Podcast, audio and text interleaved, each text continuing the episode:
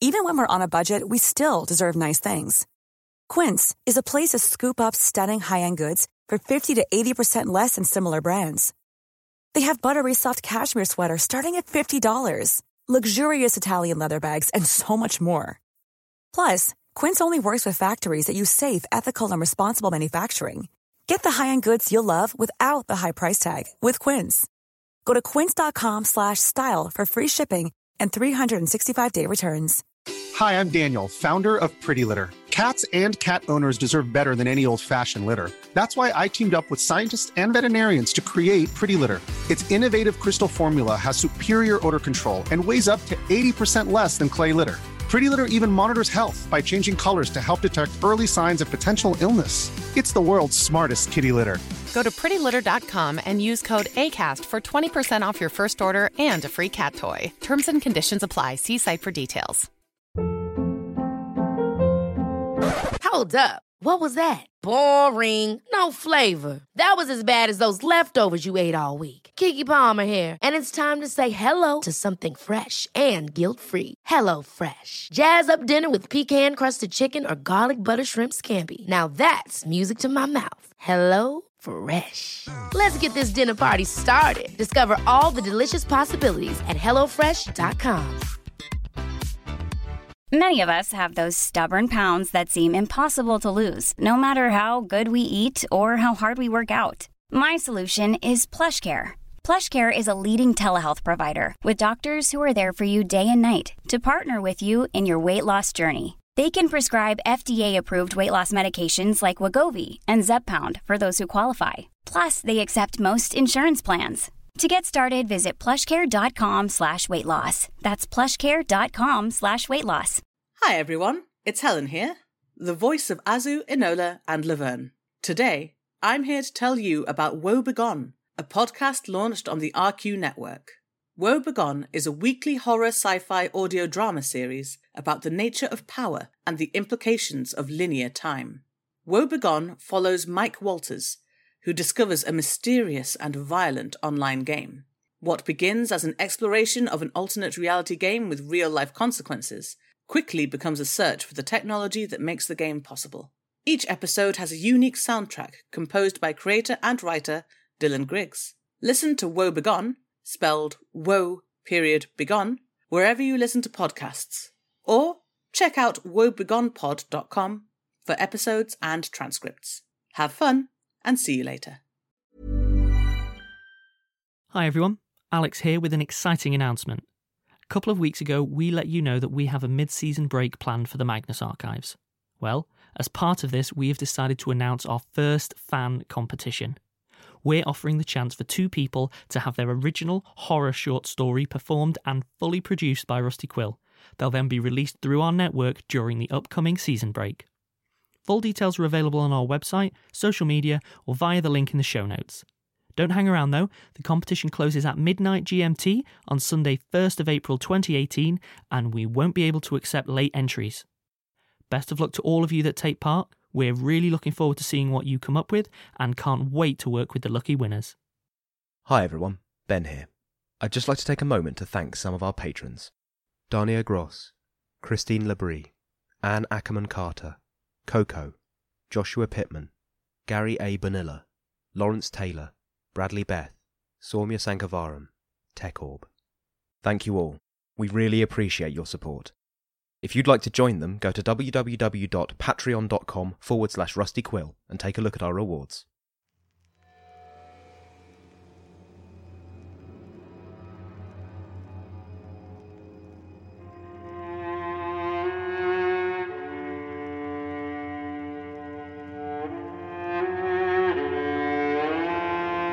Rusty Quill presents The Magnus Archives.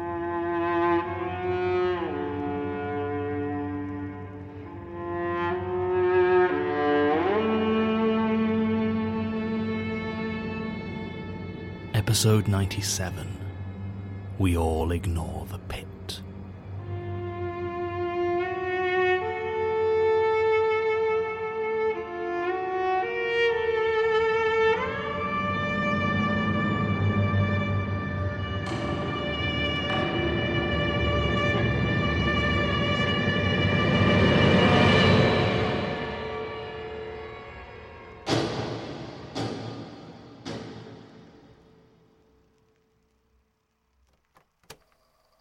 statement of Jackson Ellis regarding the geographical oddities in the town of Bucoda, Washington.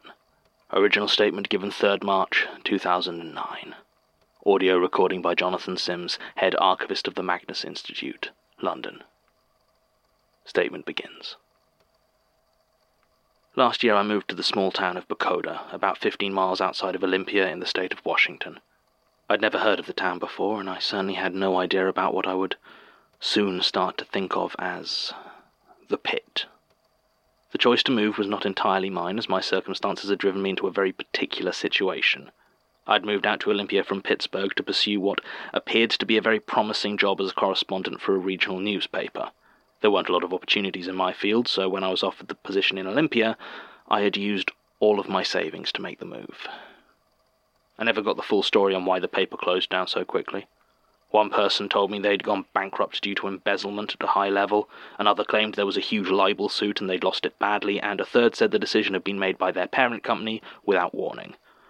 Whatever the reason, I turned up to my first day of work to find the office halfway through being disassembled. I hadn't technically started my job yet, so there was no redundancy or severance. I was just stranded in Olympia with no money and no obvious place to go. It didn't help matters that my new landlord proved entirely unsympathetic to my situation, since even if I got a new job immediately, I'd be unable to make the next rent payment on the rather overpriced apartment in the city centre. He told me I was in breach of contract and was to be evicted. He gave me three days. So I ended up in a place where I desperately needed to find somewhere very cheap to live very quickly. Somewhere I could stay while I looked for another job. My parents were dirt poor themselves and couldn't help. I mean, I'm sure they'd have taken me back in, but I didn't have the money to travel across half the country, especially not with all my stuff. You never realize how many possessions you have until you find them weighing you down, or how little value most of them have to anyone but you.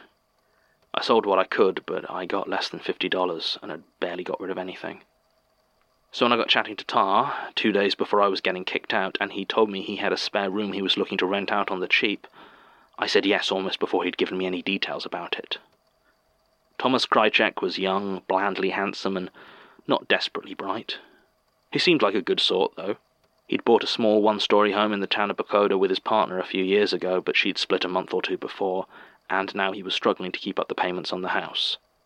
It wasn't much, but it fit what might generously be called my budget, and Bucoda was less than an hour's drive from Olympia, so commuting into any job I might actually get wouldn't be too bad. I shook his hand, and I moved there. The town was almost exactly what you would expect a small grid without traffic signs or markings, patches of grass and dirt with small houses irregularly dotted about. What infrastructure there was boasted only volunteers, and I'd be surprised if there was more than 500 people in total who called it home. The forest pressed in on all sides, like it did everywhere in the Pacific Northwest, I suppose, but it was an effect I was struggling to get used to. As I pulled up to Tommy's house for the first time, it was strange.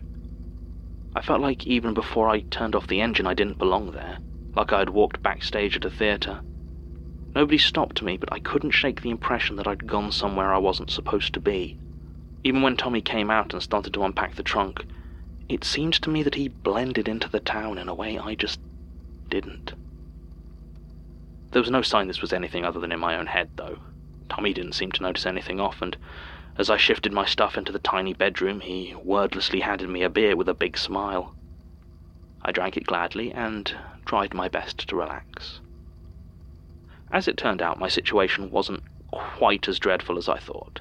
I discovered the next day that my work had actually paid me a small amount.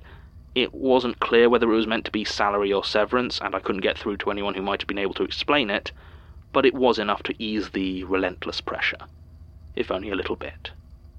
I allowed myself a few days to rest and recover from the chaos that the last week had been. I suppose technically I could have moved out of Tommy's place, but he seemed genuinely happy to have me around, and I reckoned my efforts were better spent looking for a new job than a place to live. I spent the next few days sleeping, drinking, and gently exploring the tiny town which now counted me among its residents.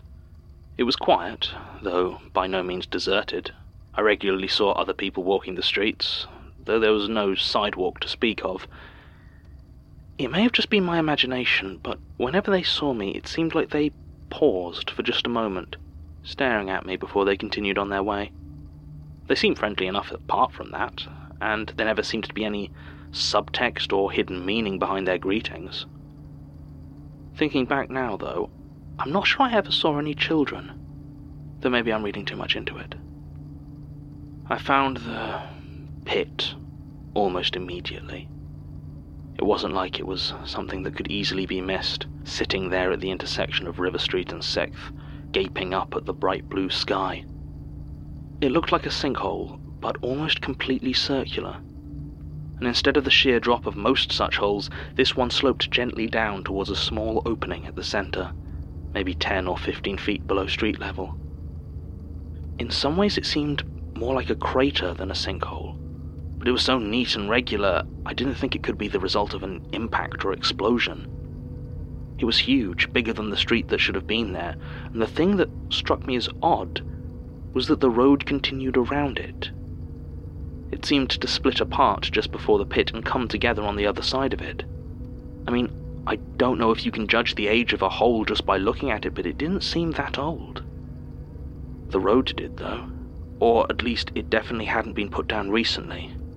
There was no indication it had been laid separately to the rest of the town. The pit was just there. As I stood, staring at the hole in the ground, I heard a car coming up the road behind me. I stepped to the side as it drove past and around the edges of the pit before continuing on. I glanced briefly inside the driver's side window, but there was no surprise on her face, no irritation at the obstacle. It seemed to have barely registered. I left soon afterwards, weirdly unnerved by its smooth, circular presence. I asked Tommy about it the next day. He was reaching to the kitchen to grab me a beer when I told him I'd stumbled across it when walking around town. I wondered, did he know anything about it? How long had it been there? Was it a sinkhole or an earthquake or, or what? It was only after I'd casually tossed out a whole series of questions that I noticed Tommy had frozen in place, one hand in the fridge and the other on the door. He didn't seem alarmed or scared, just completely still. I was quiet for a few seconds, and then he took the beer out and handed it to me, shutting the little fridge behind him. He gave no indication that he'd heard me, so I asked again. The pit on Sixth and River, what was its deal? He looked at me for a while, like he was trying to puzzle out what I had said from a different language, then shrugged and mumbled something about old roads not being properly maintained. No, I said, the pit the big hole in the ground. He just shook his head like I was talking nonsense and headed off to his room. I tried to drink my beer, but it tasted thick and unpleasant on my tongue. I wanted to forget it, to ignore the dusty crater that waited in the middle of this tiny town. But I couldn't. Something about it rubbed at me, like a speck of dirt in my eye, but the more I tried to reach it, the deeper it went. I checked maps of the area looking to see if any of them featured the odd landmark, but I found ones that went right up to 2008 and none of them had anything marked at that spot, even though the split in the road had clearly been there far longer than a year. I tried to talk about it, see if anyone else had any idea about what the pit was or why it was there, but when I asked around Joe's, the only diner in town, everyone reacted just like Tommy mishearing, misunderstanding, or just straight up ignoring me. It wasn't even like they seemed deliberately evasive. All their reactions seemed genuine, but no one was able to talk about the pit. I'd just about given up on getting anything sensible out of the people at Joe's that afternoon when an older man walked over to me. I'd seen him around a bit, though I couldn't have told you who he was or what he did. He was big, though, with a face that looked chiseled out of limestone. I stopped eating and waited. The old man stared at me for what must have been a good 20 seconds and then he spoke. Nothing for you down there, he said. You just go and enjoy your sky. There was no mistaking the threat in his voice, as if I wasn't going to have a lot of time left to do so, and I was about to say something when his head suddenly snapped forward and he spat at my feet. Then he turned and walked away. I looked down and saw a thick brown lump of mud. Nobody looked over, and I didn't follow him. I actually tried to take his advice. I had other things to be worried about, and fundamentally there was no reason for me to be so obsessed with a hole in the ground. It wasn't even like I needed to travel that road. I was only regularly travelling to Olympia to apply for jobs, and from Tommy's house the pit was in entirely the other direction. But I started to dream about it. Dream about walking into the pit, the ground turning to thick, sucking mud underneath me. I'd dream about it filling my mouth, my lungs. I couldn't breathe. There was one, I can't honestly say if it was a dream, but I also can't bring myself to call it a memory. It was sunny, the middle of the day. I could hear the sound of laughter from somewhere in town, soft voices chatting to each other. A peaceful day. I walked as far as the pit, and for the first time I crossed the edge and began to climb down into it. It was dry, dusty, and the air felt different from the rest of the town. Slowly, carefully, I walked to the hole in the center. This bit looked more like a sinkhole, disappearing down into the pitch darkness. It was less than a foot across, and I felt a gentle rush of cool, wet air I sat there listening, convinced I could hear something. But there was only silence. I leaned closer, my head directly over the hole, and I heard it. And then I did what it told me to. I took my hand and I reached down into the darkness. Down and down until my whole arm was inside, up to the shoulder. It was damp and cold, with the rough stone sides scraping my skin. But my hand was stretched as far as I could, and it still gripped nothing but empty air. Then the hole began to close, and all at once the spell was broken. I tried to pull my arm out to get free, but it held me tight, not quite crushing me, but holding me in place. I screamed and cried for help, looking around for anyone who might be able to hear me. But the only people walking by seemed utterly oblivious to what was happening. Then I felt it. Something brushing against my hand from below it in the hole. Teeth. Wet, blunt teeth, which quickly gave way to a rough, slender tongue that wrapped itself around my hand and snaked up my arm as though tasting me. Then, without warning, I felt it snap back into the darkness, taking some of the skin with it, and my arm was abruptly released. The next thing I remember, I was lying in bed. I want to say I had just woken up, and it was all a dream. But I was fully dressed, dusty, and with long, thin scratches that snaked around my arm. That was when I started desperately looking for a way to leave Bucoda. I'd been there for just over a month by this point and had managed to find a part time job over in the nearby town of Chehalis. The pay wasn't great, but it should have been just about enough to move out if I was careful. Tommy was upset, of course, but didn't seem surprised. That month had been a bit tense, and we weren't particularly well suited to living together anyway. I suppose that's what you get for moving in with strangers you meet in a bar. It was the night before I left that it happened 17th June 2008. I'd got all my things boxed up and ready to go. I had the keys to my new place. All I had to do was get one more good night's sleep. Instead, I was woken up about two in the morning by the sound of the front door closing. I called out, but Tommy didn't respond. I searched the house to make sure no one had broken in, but the place was empty. I was alone. Tommy's business was his own, I decided, and was about to return to bed when I saw a shadow pass by the window. Then another. I quietly moved to the door and pushed it open, looking out into the street to see if I could figure out what was going on. There aren't a lot of streetlights in Bucoda, and at night, when all the houses are dark, it can get very eerie indeed. I was close enough to see the figures moving down the road, though. They walked casually, like they were just going for a stroll.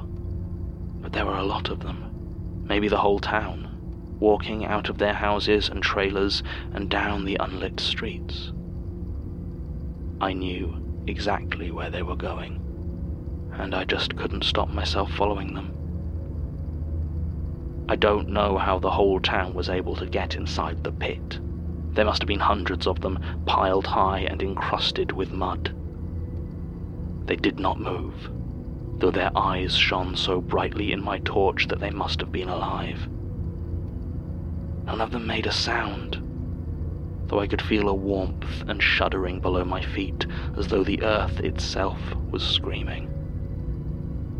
Without warning, one of their heads snapped towards me. It was a young woman who had lived the next road over and whose name I had never learned.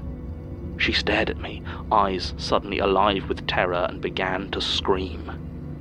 The instant she did, she disappeared, pulled into the ground, cutting the sound off before it had even begun.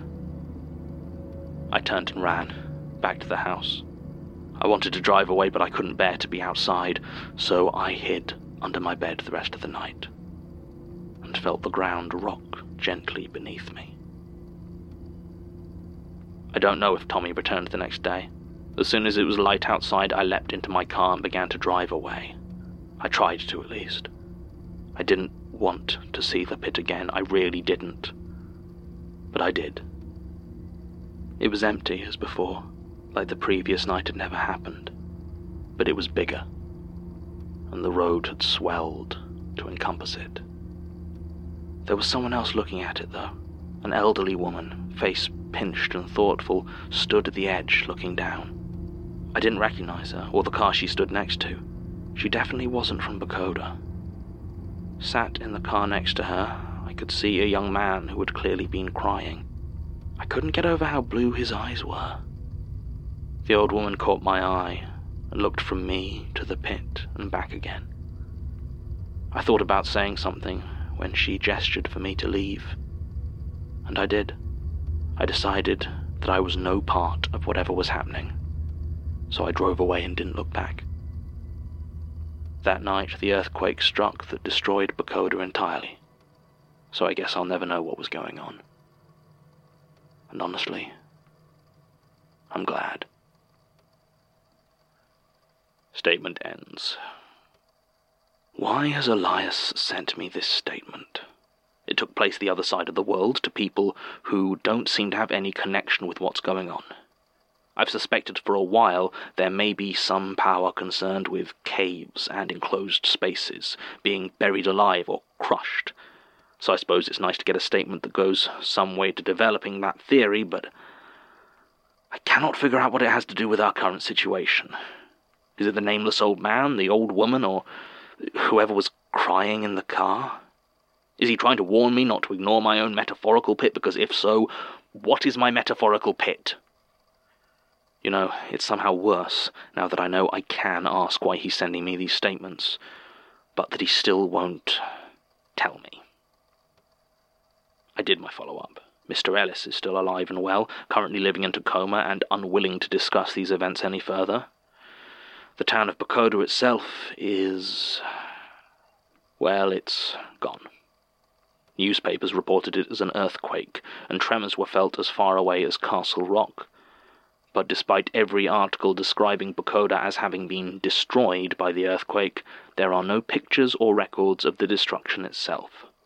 No damage seems to have occurred outside of town limits, and all of the roads in the area seem unaffected despite there being no evidence of rebuilding works taking place after the events. As far as I can tell, there was an earthquake, and then Bucoda wasn't there.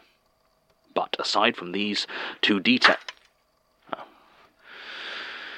Oh. Alright, let's.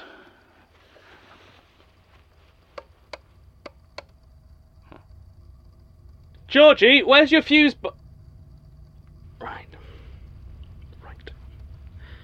keep saying it's not meant to trip whenever one bulb goes, but no, John, I don't want to bother the landlord.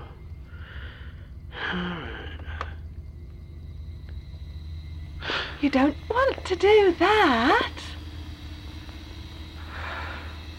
I mean, you can if you really want to, but you're not going to like it.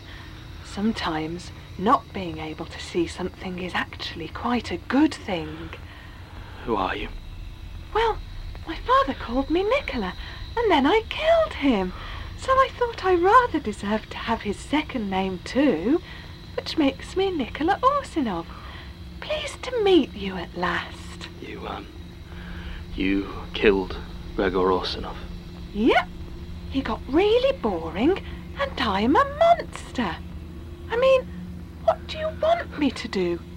Not pull him apart? I, I did use all the bits. You, you don't sound Russian? How could I sound anything silly? I'm plastic.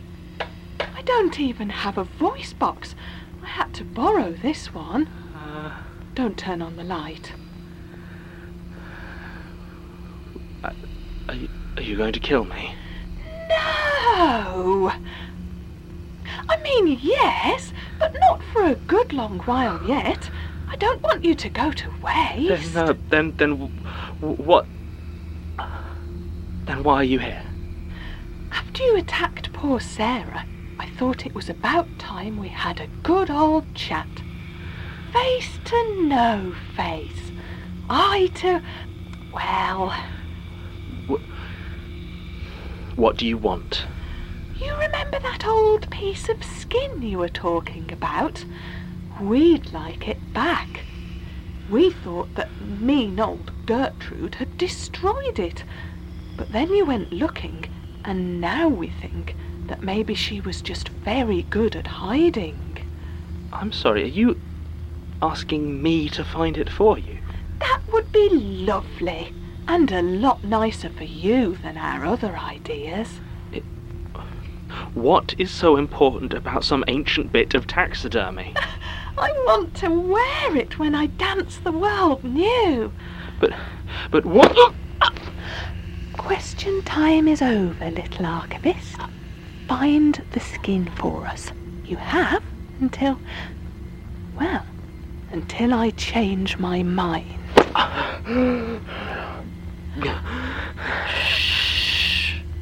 Save your energy for the dance.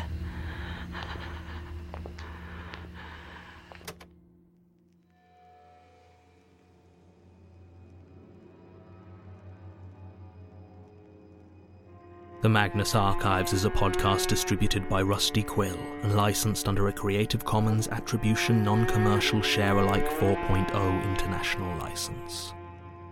Today's episode was written by Jonathan Sims and directed by Alexander J. Newall. To subscribe, view associated material, or join our Patreon, visit rustyquill.com. Rate and review us online, tweet us at The Rusty Quill, visit us on Facebook, or email us at mail at rustyquill.com. Join our communities on the forum via the website or on Reddit at r slash the Magnus Archives.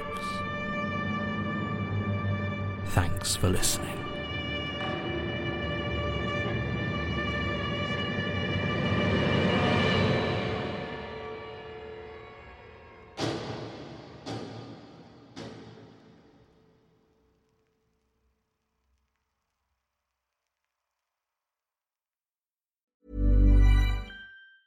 Ever catch yourself eating the same flavorless dinner three days in a row?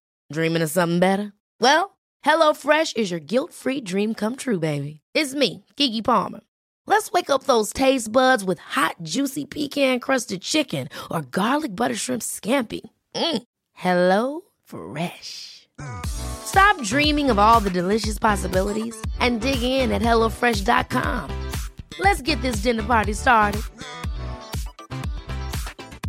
Hi, I'm Daniel, founder of Pretty Litter. Did you know cats tend to hide symptoms of sickness and pain? I learned this the hard way after losing my cat, Gingy. So I created Pretty Litter, a health monitoring litter that helps detect early signs of illness by changing colors, saving you money and potentially your cat's life. Pretty Litter is veterinarian developed, and it's the easiest way to keep tabs on your fur baby's health right at home. Go to prettylitter.com and use code ACAST for 20% off your first order and a free cat toy. Terms and conditions apply. See site for details. Hi everyone, it's Helen here, the voice of Azu, Enola, and Laverne. Today, I'm here to tell you about Woe Begone, a podcast launched on the RQ network.